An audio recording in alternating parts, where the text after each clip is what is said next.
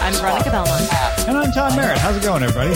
And this is a science fiction, fantasy podcast, book club, book publisher, video show, all sorts of things, trying to bring the world of science fiction and fantasy to you in the comfort of your eardrums. We want to make your reading list incredibly long. Grow exponentially over time.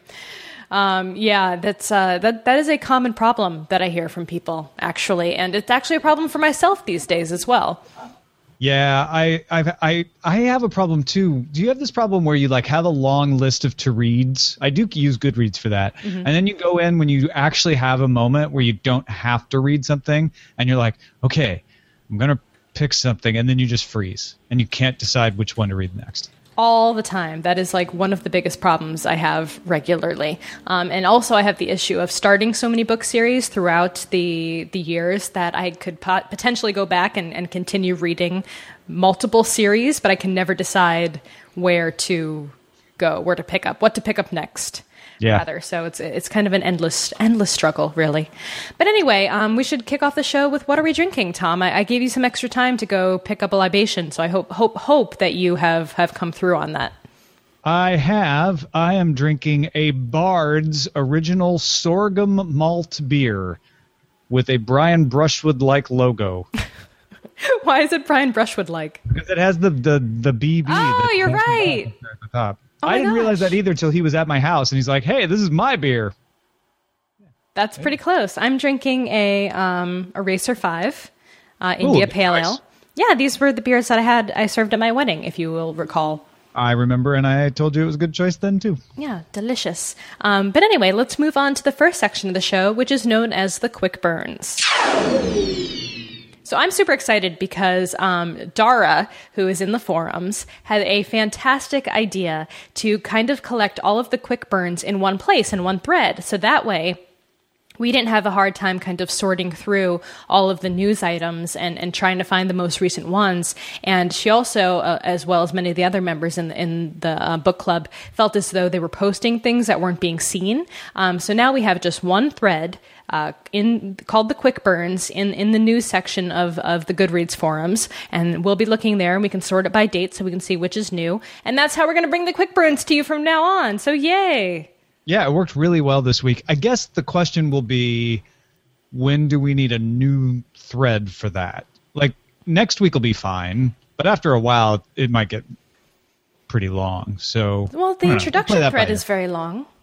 The what thread? The introduction thread is very long. We have lots of very long threads, and I think this is good because it's almost like a newest. Yeah, it's almost like a. It's like a history. You can go back in time and see all the discussion items. It's time chronological history. Yeah. Yeah. So I think that's kind of cool. But she actually had our first quick burns as well, which was cracking my shit up this week. This is, she goes on to say, after extensive research, the Jane Austen Center in Bath has determined that what Jane really looked like, and it's Mary Robinette Kowal, a successful Rothfuss impersonator, puppeteer, mm-hmm. and Regency author. And this is not a joke about the Jane Austen Center creating this is what we think Jane Austen really looked like, but they didn't say it's Mary Robinette Kowal. It was Tor.com who has the post of mm-hmm. their picture of, you know, a picture of Mary next to the mock-up of what Jane Austen really looked like. And it's dead ringer. It's creepy. It is like shockingly close. And Mary had some fun with it. She was posting about it on Twitter and responding to people's comments. And I just love that Tor posted about this because it couldn't be any closer. It's like they essentially made a figurine of Mary Robinette Kowal. Frankly, there needs to be a Jane Austen biopic made with Mary Robinette Kowal starring. That would be amazing. Yeah. I would definitely watch that. I know she could do it. She might not. She might not. I don't know. Ben has our second story here. A TV series based on the Elfstones of Shannara has been greenlit, according to The Wertzone. Yeah, MTV. And this is interesting, too, because that, of course, is the second book in the series. So they're skipping the Sword of Shannara. You know, once Terry Brooks tells you how to pronounce the name of his series, you kind of have to go with that pronunciation moving forward. But yeah, I guess this is because the books are too similar to Lord of the Rings. That's according to Adam over on The Wertzone. So it'd be too similar in storyline. Trying to adapt the Sword of Shannara would result in near instantaneous lawsuits from the Tolkien estate and Peter Jackson. So they're kind of moving on. It's set in a world that's a generation after the events of the first book. So yeah, I mean, there's a lot of interesting people attached to it, including Jon Favreau, of course, who was the director of the first two Iron Man movies. And the guy from Swingers. I haven't watched a show on MTV in a really long time, so I don't know at what level they're producing at in terms of quality for this kind of stuff. Was watching Teen Wolf, the reboot, and it was very much in that CW like vein. And they say Al Goff and Miles Millar, who produced Smallville, are going to be showrunners. So I would imagine it to feel a little bit like that. It's interesting to me. Like, it's going to have a little bit of that teen adventure aspect to it if it's on MTV. But it's total fantasy. So yeah, hopefully they're going off the popularity of things like Teen Wolf or Smallville or, you know, these fantastical teen dramas that have done so well in the past and see where it takes them. Our next story also has to do with television. This one comes from Louis. Daniel Abraham gives us an update on the Expanse TV show, including first casting news and the creative team behind the television adaptation. And because, of course, Louis and also Tom, I know, are all over any news about this project, so like flies to honey.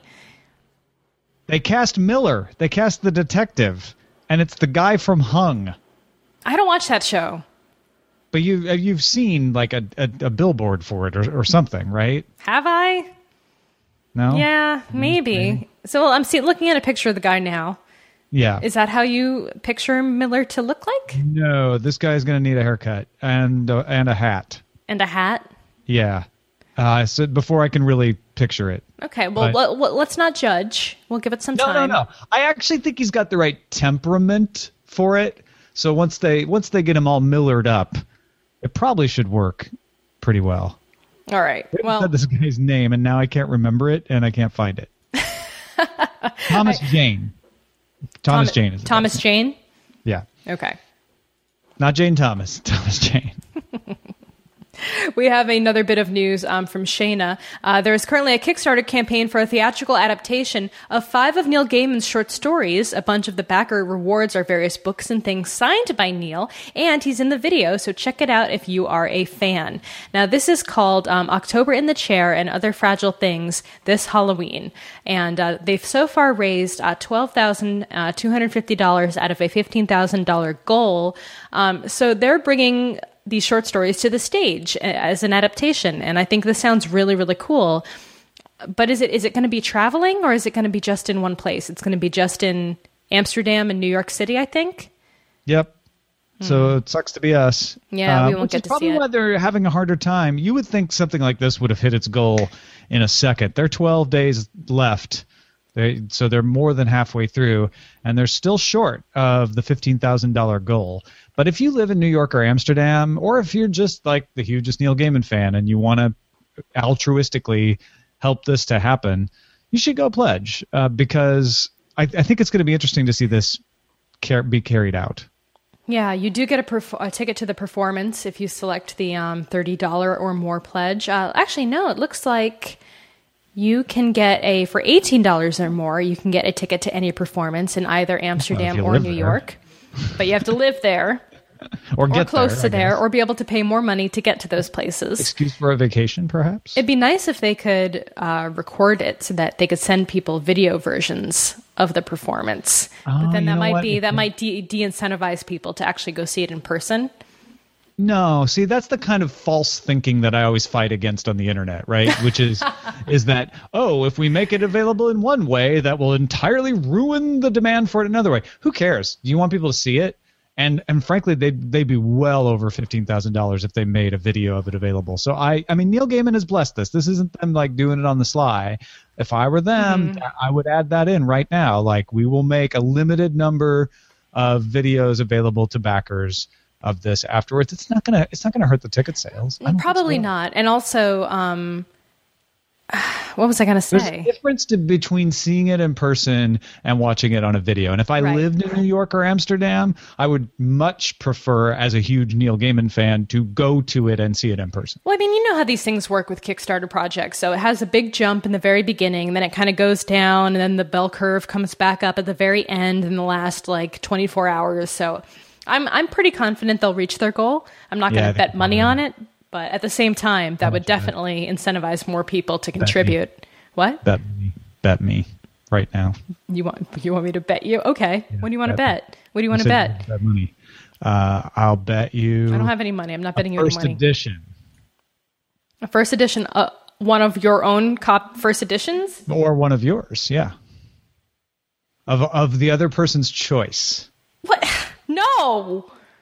What do you have? Seriously valuable? I don't have very seriously valuable first. They're personally valuable. All right. A book. I will buy you a book. How's that? Okay. Of your choice. All right. So my bet, and we will virtually handshake on this, is that they will reach their goal. And your bet is that they will not reach their goal? Oh, well, wait a minute. I didn't know that was the bet. What do you think the bet was? I think they'll reach their goal. So we can't both bet on the same thing. Yeah, no, it's not going to work. Let's move on. Just buy me a book anyway. Buy me a book for my birthday. No, I'm not buying you a book anyway. Just buy me a book anyway. Sure, it's your birthday yesterday. I should have bought you a book, huh? Just buy me a book. I didn't buy you anything for your birthday. You didn't buy the birthday card. I didn't get you a card either. That's okay. Terp Kristen got you a story for your birthday. Oh. Tell me more. The story is that the World Fantasy Award nominees were announced as were two Lifetime Achievement Awards. Ellen Datlow and Chelsea Quinn Yarbrough were named the Lifetime Achievement Award winners, and the full list of nominees can be found at worldfantasy.org. One novel that was nominated, Terp Kristen pointed out, she really wanted to read The Golem and the Ginny, and Prior Sword and Laser Pick, A Natural History of Dragons, a memoir by Lady Trent, was also nominated. And Fancy People, Neil Gaiman, with The Ocean at the End of the Lane, and Teen Wolf, The Land Across, are also nominated, as well as, this is for novel, and Sophia Samatar for A Stranger in Orlondria. Oh, and also Richard Bowes, Dust Devil on a Quiet Street. All very fancy names. Yeah. Really, Rachel Swirsky got nominated for a short story, If You Were a Dinosaur, My Love, is in there. I see we are not nominated for anthology, but maybe next year. I don't know if we submitted or if we had to. Do we have to do that? I don't know how these things work. Yeah. I think we have to pay people a lot of money. You have to pay to be nominated for stuff? Yeah. Isn't that how it always works on awards? Oh, John Joseph Adams is nominated for Special Award Professional for magazine and anthology editing. That's exciting.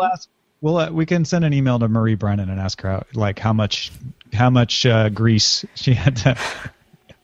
I'm sure she would love to answer that question. I'm sure she has nothing better to do than answer our emails about how we can get nominated for awards. Ridiculous emails about accusations of bribery. Yeah. Let me just say, I do not believe that the World Fantasy Awards nor any other awards actually accept bribes. See, the fix is in, see? This is just a joke. End joke tag now. /joke. Yes. All right, so let's move on to picks. These are picks. Sometimes we talk about other things we're reading. Sometimes we talk about other things you're reading. This week we want to talk about a couple things other people are reading. Killian finished The City and the City by China Mieville earlier this week or last week and was absolutely blown away by it. Wrote a review up on Goodreads and thinks he'll read a Feist book next for some light, mindless fun. The City and the City is a great book. It's very Mieville, as all of his books really are. So I would recommend that one as well if you like things a little on the weird side. And then we have a pick from Rabindranath, who finished Royal Assassin earlier and then dived headlong into Assassin's Quest immediately. He says, I will forever kick myself for not reading these incredibly brutal books before now. And then he also put up a review. He gave it 5 stars, and it's a good long review too. I may actually post it over on the website because it's pretty awesome. Yeah, both these reviews are comprehensive. Good job, you guys. Very good job. And yeah, those of course are some of my favorite books of all time. Robin Hobb being one of my favorite authors, and Assassin's Apprentice, the first book in that series, was a pick, wasn't it? We read Assassin's Apprentice. That's how I got introduced to Robin Hobb. Back in the day. So yeah. Hopefully, well, I'm not going to blame you for not picking up the next books, but you really should have known better. You should have known better. All of you. That's a blanket statement. Now they all know better. Yeah. And new books are coming out. You can't say I didn't know better because Veronica just told you. But hey, other books are coming out as well. On July 29th, Republic of Thieves by Scott Lynch is out in paperback. So if a hardcover book is too heavy / expensive for you, the paperback version is on its way.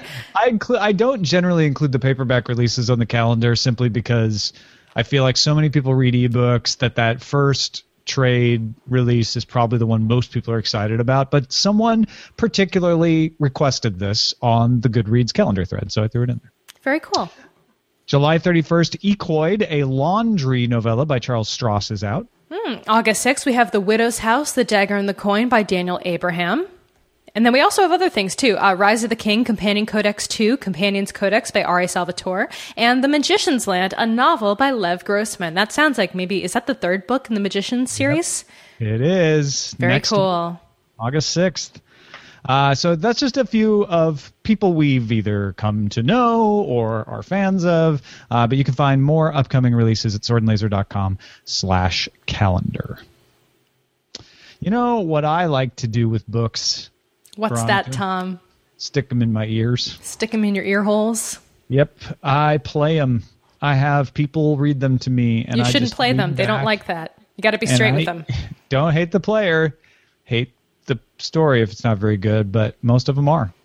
So I don't hate them. I play them on Audible.com. Yes, Audible is the leading provider of downloadable digital audiobooks and spoken word entertainment across all sorts of genres. Of course, they have a wide selection of sci-fi and fantasy. And many of the books that we pick for Sword and Laser are available on audible.com. And that's part of the way that we get through so many books is because we can read things on paper. And then when we're doing something like washing the car or driving or doing the dishes or cleaning the house or whatever else it is that we do that, you know, we can't just sit there with a book in our hands. We listen to it. I do it at the gym all the time, by the way. I'm making my kale and radicchio salads with farro. I'm listening to Dawn by Octavia Butler these days. You're a hippie. And damn, I put hippie. No shoes on. 150,000 titles. Remember back when they were like, Audible has more than 50,000 titles. 150,000 titles to choose from over there at Audible. And this is in no way related to what our pick for the next month is going to be, but The Name of the Wind by Patrick Rothfuss is totally available at Audible as a great listen. It's how I first experienced the book, and you could get it free. We just give it to you. Yep. All you have to do is go to audiblepodcast.com /swordlaser for a free 30-day trial. Yeah, don't go to Tom's house. That's kind of weird. Just download the audiobook. Better. It's easier for both of us if you just go to audiblepodcast.com /swordlaser for the free 30-day trial.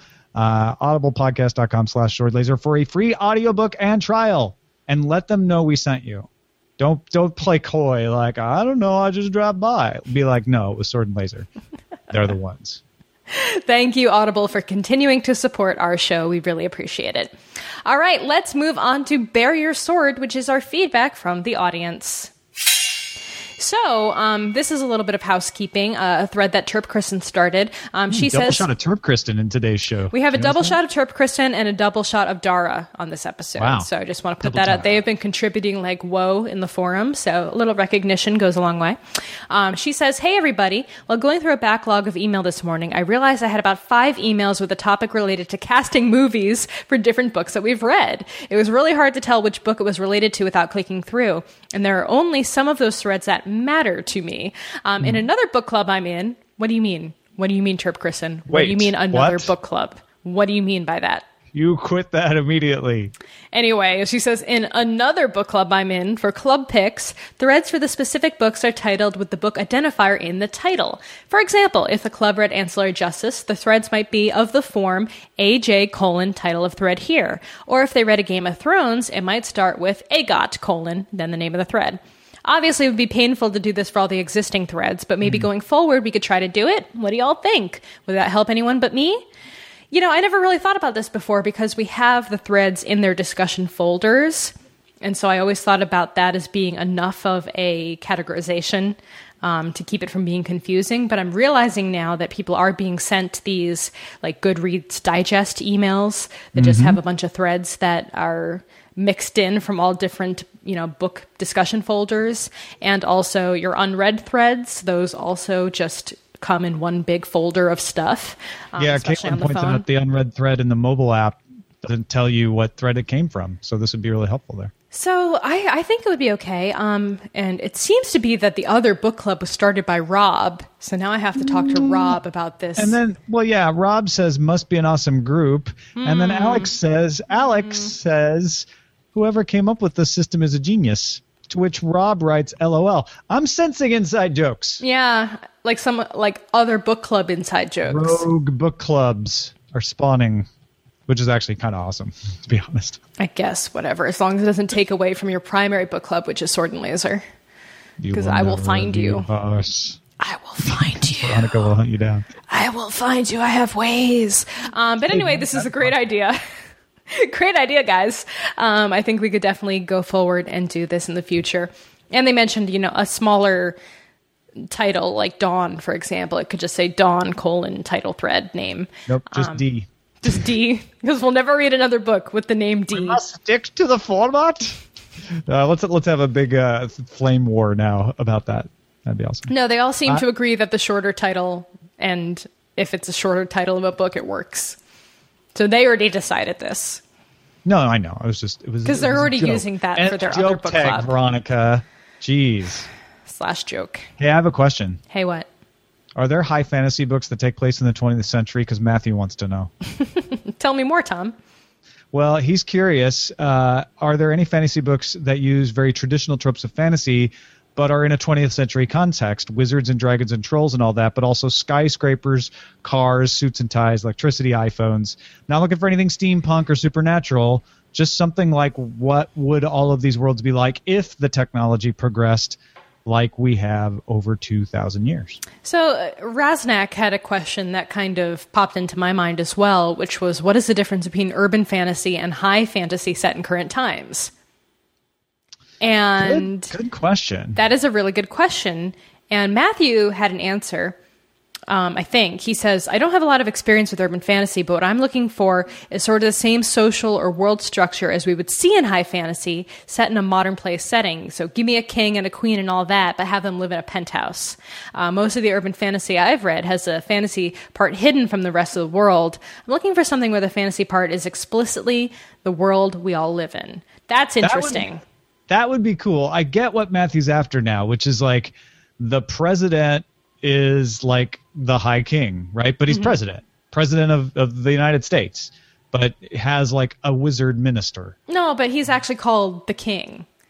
So yeah, sure. Maybe. I mean, you don't have to mess with modern day. You can go lots of different directions with that. You're right. You could make it a king. But I'm thinking like suits and ties, getting on Air Force One, and meeting with the Council of Wizards, you know? Right. It kind of makes me think of Fables a little bit. There's a little bit of this in the Bobby Dollar series, but again, hidden from the public. Right. The idea of this like just being out and about and totally the way it is in real life is the interesting part of this. Because people point out Dresden Files, which is kind of this, except again, hidden away from the public. The idea of it being fantasy the way like classic fantasy is, like everybody knows there's wizards and everybody accepts it, and it's not exactly Powder Mage Trilogy because that's more 1800s. It would have to be a 21st century version of it. This is cool. Sean has some suggestions. He says Little Big by John Crowley, The Talisman by Stephen King and Peter Straub, The Knights of Breton Court by Maurice Broadus broadest. I don't know if I count The Talisman or not. It's not really public. It's a good book, though. And then Sword Art Online by Reiki Kawahara, which always comes up when I'm looking for sword and laser stuff on the internet. I don't know why. Because it has sword in the title. Yeah, for sure. Anyway, good question. If anybody has more... It doesn't look like anybody had a definitive answer to this. I mean, Max Gladstone's Craft Sequence. Okay. That's actually a good one. Mm-hmm. Very cool. Thief's Magic by Trudy Canavan, says Kaidi. Interesting. Yeah. All right. So there's a few in here. Check out this thread. There's good stuff. Totally. More housekeeping. So we've been having a lot of requests for... so we're having our first Sword and Laser in-person monthly meetup at Borderlands in San Francisco this Thursday. And other people from other parts of the world want to start meeting up in real life and getting to meet other Sword and Laser members. It's not this Thursday. It's the 31st. Yeah, the 31st. I said the 31st. I just forgot what week I was in right now. Okay. But this is something we've been doing with Vaginal Fantasy for a really long time, too. They have tons. We have tons of local chapters all around the world for Vaginal Fantasy, and they meet up every month and they talk about the books. And for some reason with Sword and Laser, we never really like publicly talked about that or really made it a thing and publicized it. So yeah, you guys should totally be doing this. If this is something you want to do, if you want to meet with other group members in real life in meet space, I started a discussion forum for local group meetups that you can get to on the Goodreads, and just post your location and see if there's other people in your area that you want to meet up with and have a drink in the pub and talk about the book and maybe watch the live stream together. Who knows? So I just thought it'd be fun for you guys to get to know each other in real life if you're interested. We got some going on. Los Angeles locals, Tacoma, Washington, Sydney, New South Wales, whole globe. Nice. Yeah. So I actually found those threads in the general forums and put them into this folder. But they're all pretty recent. They're all from June and July. So if you guys want to restart those threads and talk about them some more and find times to meet up, feel free to emulate what we're doing here in San Francisco, because I think it'll be a lot of fun for you. And I can't wait for our first meetup. It's going to be rad. Time to complete our double shot of Dara. She posted when Amazon accidentally revealed their unlimited subscription service, which is now confirmed and is actually happening. You can pay $10 a month to get access to 600,000 titles, some from big publishers. There's Harry Potter and Lord of the Rings, some from indies in there, as well as 1,000 audiobooks. And you can eat all you want or read them. Don't eat them. They're ebooks. And a lot of people are trying to debate, like, is this worth it? I come at it from two sides. I might do this because I probably read 12 to 15 ebooks. Mm-hmm. I do a lot of audiobooks, so I'm not sure. You basically have to read a book a month to make this worthwhile. I definitely do that. You're not boring me. You're not boring me. I mean, I feel like I do this enough. I'm actually trying to work through this backlog of paper books that I have in my office for when I've already read the... God, I'm burping and yawning and expelling air from all sorts of orifices. I apologize. I promise I didn't fart. But anyway, if this was wrapped into Prime, I would pay a little more for Prime, but I don't know if I want to pay a separate $10 a month.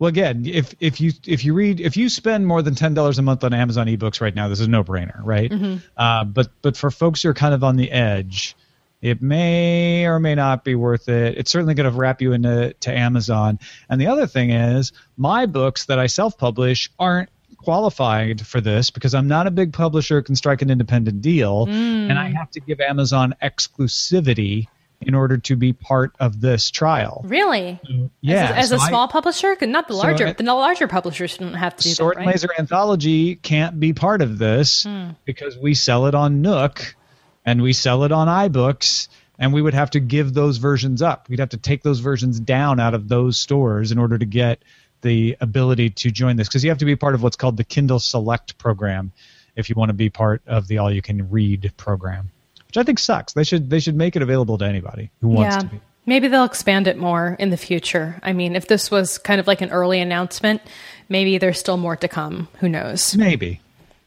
Did you talk about that on DTNS? I did, in fact, the Daily Tech News Show. All right. Well, let's move on to the Book of the Month discussion. So is this our wrap-up already?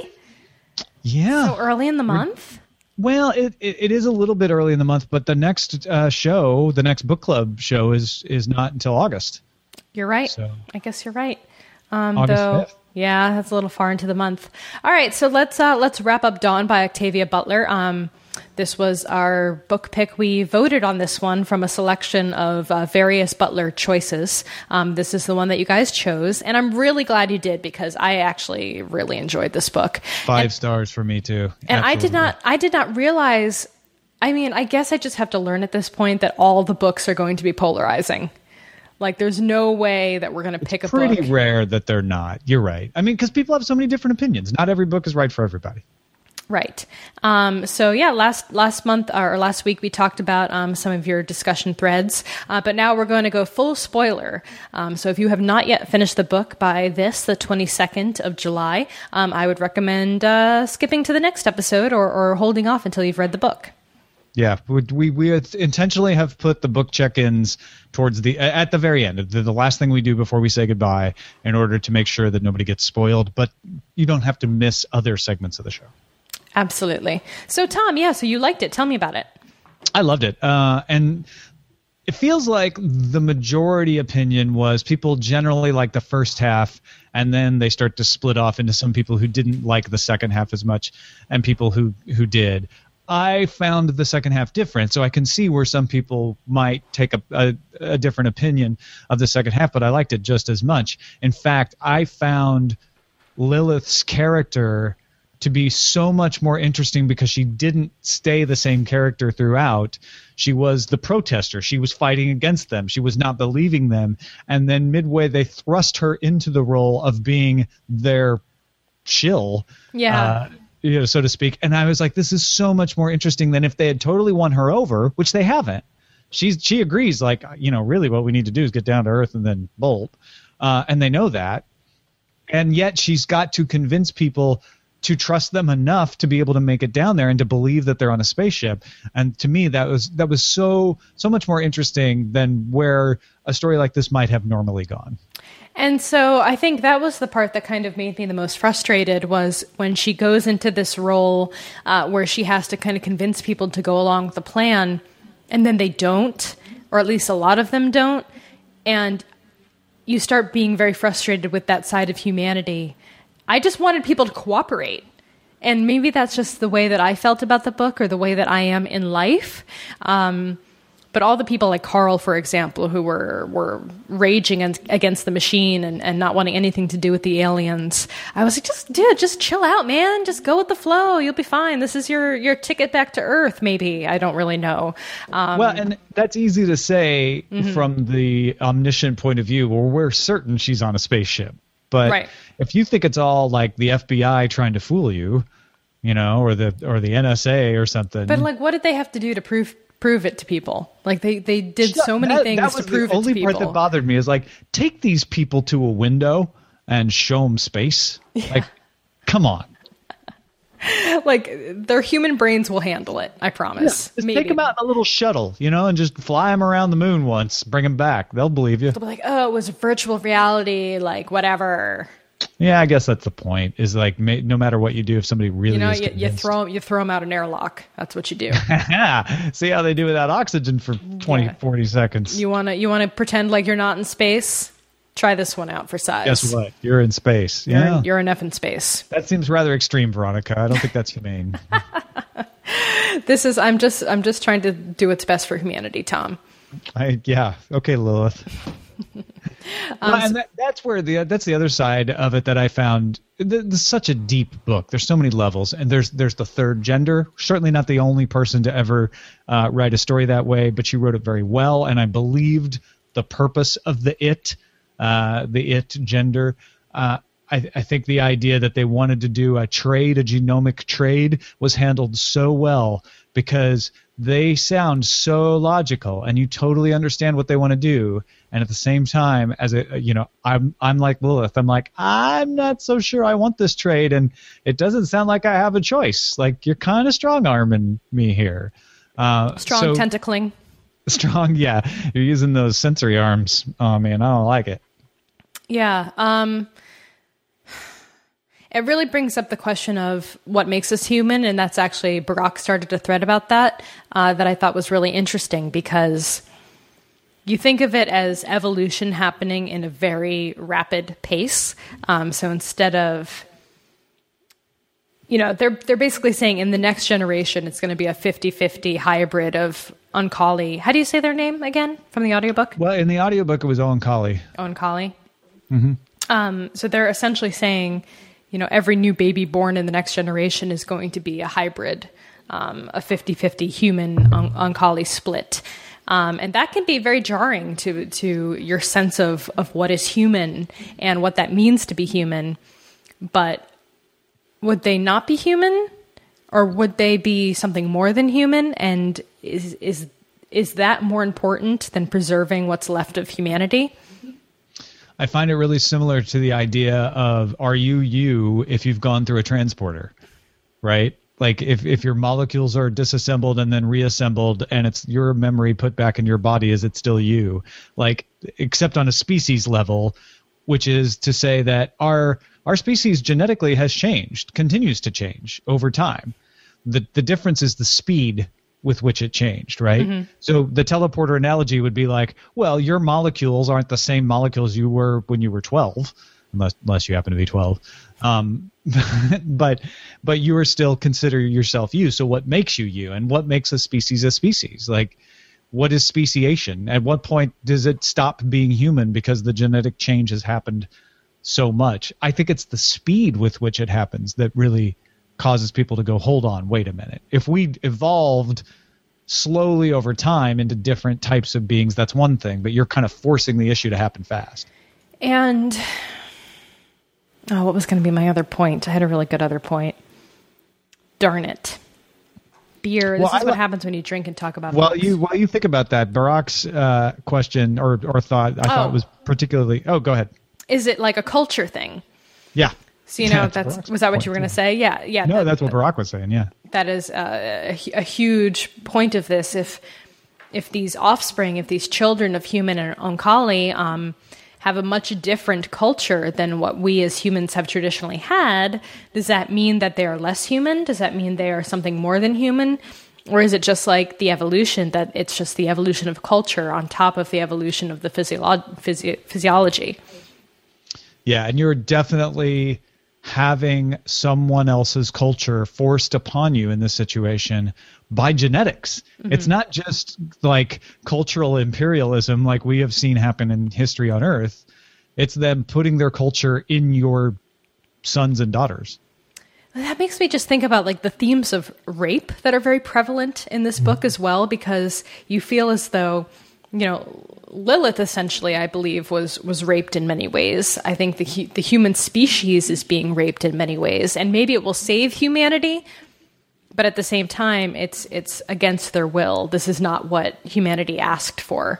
Is it what we deserved? No, I don't think it is what we deserved. If you keep using that anthology, analogy. Please buy our anthology. Also buy our anthology. We're using subliminal advertising now, folks. So it's a difficult situation. I started reading the very beginning of the next book, and things definitely get a little weird.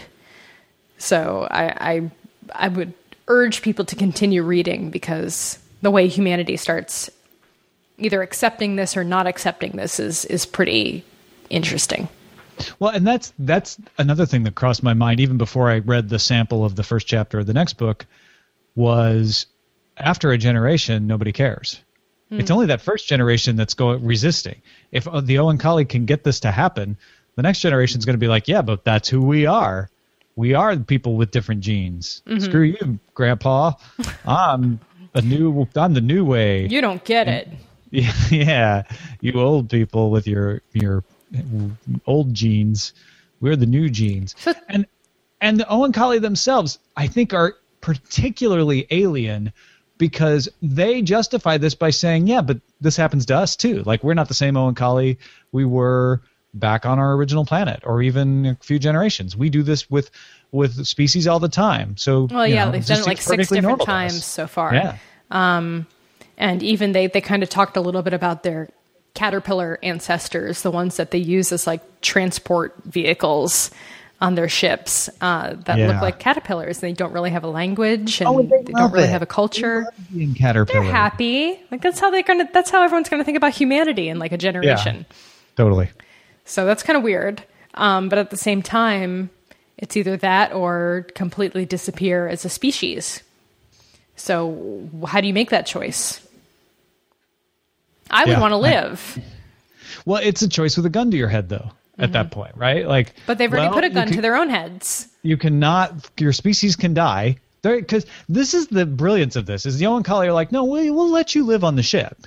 You can live out your life on the ship and be fine. You'll just never reproduce, and your species will die unless you do what we say. Do what we say, they're holding or the species gets it. Hostage, for sure. Yeah. But otherwise, what about the ending? Rob has started the thread about the ending, how we don't really get a resolution. Knowing this was continuing as a series, it didn't bother me so much. And actually, I know some people's ebooks had the first chapter of the next book, and the audiobook that I had the first chapter of the next book, which kind of eased that transition. Mm-hmm. I was okay with it ending where it did. I am also not someone who has to have a resolution, like a nice, tidy resolution at the end of any novel, even if it doesn't have a series. So knowing it was continuing on, it didn't bother me at all. Yeah, it didn't bother me either. It's a series I would like to continue, although I have a pretty bad track record with continuing series after I've read the first book, largely in part to being part of this book club. But I wanted the story to continue, which is always a good thing. It wasn't the kind of ending where I'm like, okay, this ended. I don't really feel resolved, but like I don't really feel pulled in enough to finish it. I'm still getting echo on your side, so sorry if viewers are hearing a little reverb effect on my voice. But Lilith was definitely a very strong character. And so I would like to continue learning about her life and how her story continues. I don't know if that goes on and on. I think it kind of delves into her progeny, her next of kin. Her brood, as it were, Lilith's brood. But she's an interesting character. I think she was a good, strong choice. I think she did what she had to do. Yeah, I agree. And to me, and Rob was taking the tack that Lilith was saying, all I'm doing is stalling until I can get to Earth, and then the real plot will begin, and the novel ends with her still in space. If that's your expectation, then yeah, that doesn't feel like the end of the book. To me, I felt like the end of the book was Lilith has to try to get these humans to follow her, and she fails. Mm-hmm. And failure is a perfectly legitimate resolution. We're not used to it. A lot of us don't like that. We want a happier ending than that. But to me, that was the end. The ending of the story was, sorry, Lilith, this didn't work out for you. And so here's your next option. And it was sort of a pointing towards the next story and a little denouement where you get her, you get this explained to her. But to me, that was the end of that story. The story was, can she lead this group to Earth? And the answer was no, she can't. Not really, not so much.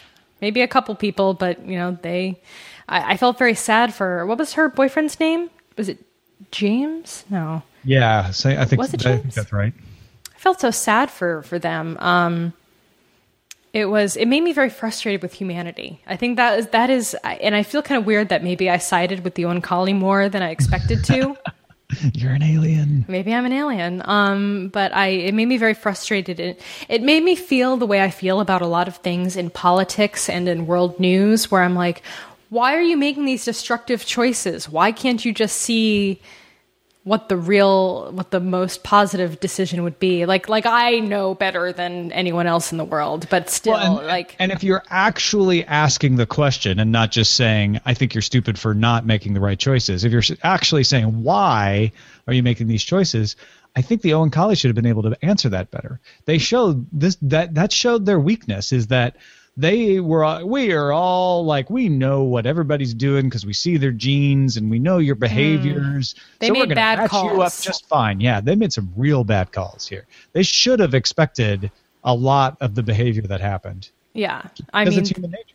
They definitely made some bad calls. They made some bad character judgments. They weren't there certain times when Lilith really needed them to be there. And they didn't do things like show them that they're out in space. Let's just clear that up. Yeah. So yeah, there were some issues with that. They're not, they're not infallible, which I think is, makes them maybe more human-like. They're not totally omniscient. They make mistakes. Which made them more believable. Learn as they go. Yeah. Yeah. The sex stuff was weird. Yeah, it always is. And it's even weirder when you got sensory arms involved. Tentacles and Bonnie. This is right up Bonnie Burton's alley. It's kind of tentacle sex, but kind of not. It's more like a mind F. It's all in your brain. I can't say the word because we're not a censored show, but we're not a censored. Uncensored. Show. We're not an uncensored show. Ask your mom about her sensory arms. Wait, did you just say ask my mom about her sensory arms? That's what I said. That's weird because my mom just commented on a Facebook post of mine, so the name popped up, and I thought you were specifically like... I was speaking to the audience. Now, ask your mom about sensory arms. I was like, that's weird. Don't ask her. That was oddly specific, Tom. Don't ask her about that. Don't ask Barbara about sensory arms. No. Please don't. She'll be like, what? Yeah, Tom. What are those? Mom, Tom wanted me to ask you about sensory arms. Oh, Tom. Oh, he's crazy. Oh, that Tom. He's always talking about alien sexual organs. That's me. That's what I'm known for. It was interesting. Like, that caused a lot of divisiveness because it wasn't straightforward. And I think that messed with a lot of people's minds because it was interesting that all of the released people paired up in heterosexual relationships, yet there were overtones of homosexuality, and especially there was this trisexuality going on. So nothing fit in the paradigm there. Yeah, that is kind of, well, I guess it was a different time, but... It was 97. Oh, it was 97. Oh, never mind. Yeah, and also Octavia Butler is a lesbian, right? Believe so, yeah. So, yeah, then I don't... This is kind of interesting that they all paired off in heteronormative relationships. Who she could wake up. Maybe.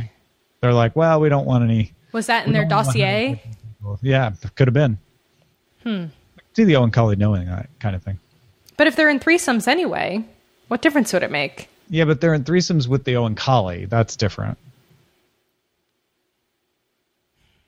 All that would really matter was if there was a female somewhere in the threesome to be able to have an Oncali baby. But don't you need male sperm still? I don't know how the Oncali impregnate things. Yeah, they could do whatever they could just pull it out. They could put it. I mean, whoa! That is that what you meant to say? I was thinking of test tubes when I said pull it out like of a refrigerator, and then it started to sound like I was saying something else. That is like the dirtiest thing Tom has ever said in a live broadcast of anything. I can guarantee you that fact. Even if you didn't mean to say that, that was hilarious. You are blushing so bad right now. It's hilarious. Well, that's because I didn't mean that. I know. That's why it's so funny. Oh, the dog is like, right. The dog walked over here. She's like, what are you guys laughing at? What it could possibly be that funny? Also, it's my dinner time. Yes, it is dinner time for my dogs as well. I don't have much else to add here, except that I really, really enjoyed it. Yeah. The book. I did too. I hope you guys did as well.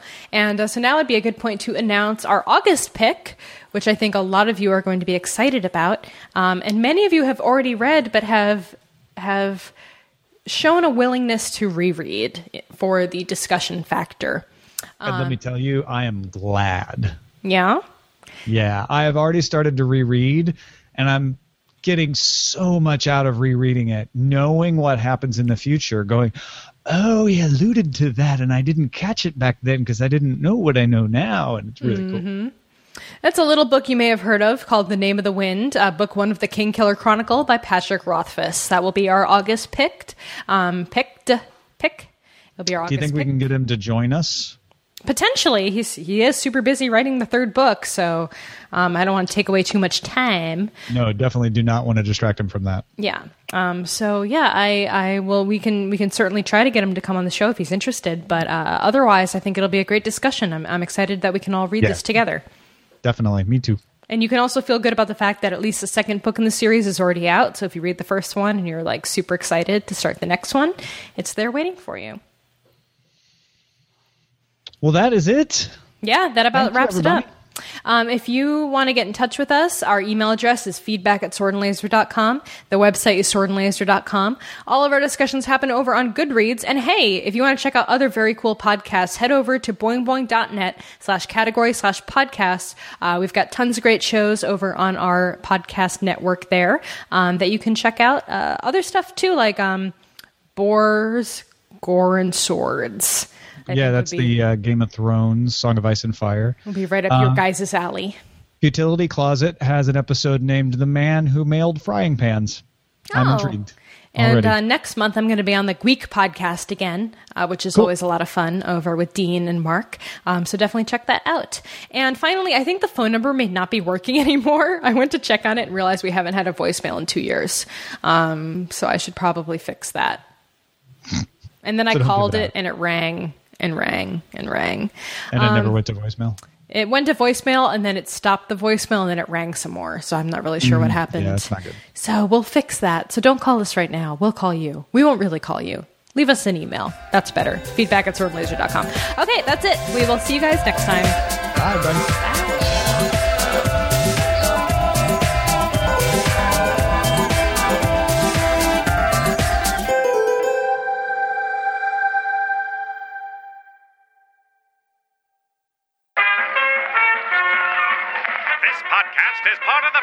Studios Network. For more information about this and other shows, visit frogpants.com. Audio program so good, it's like you're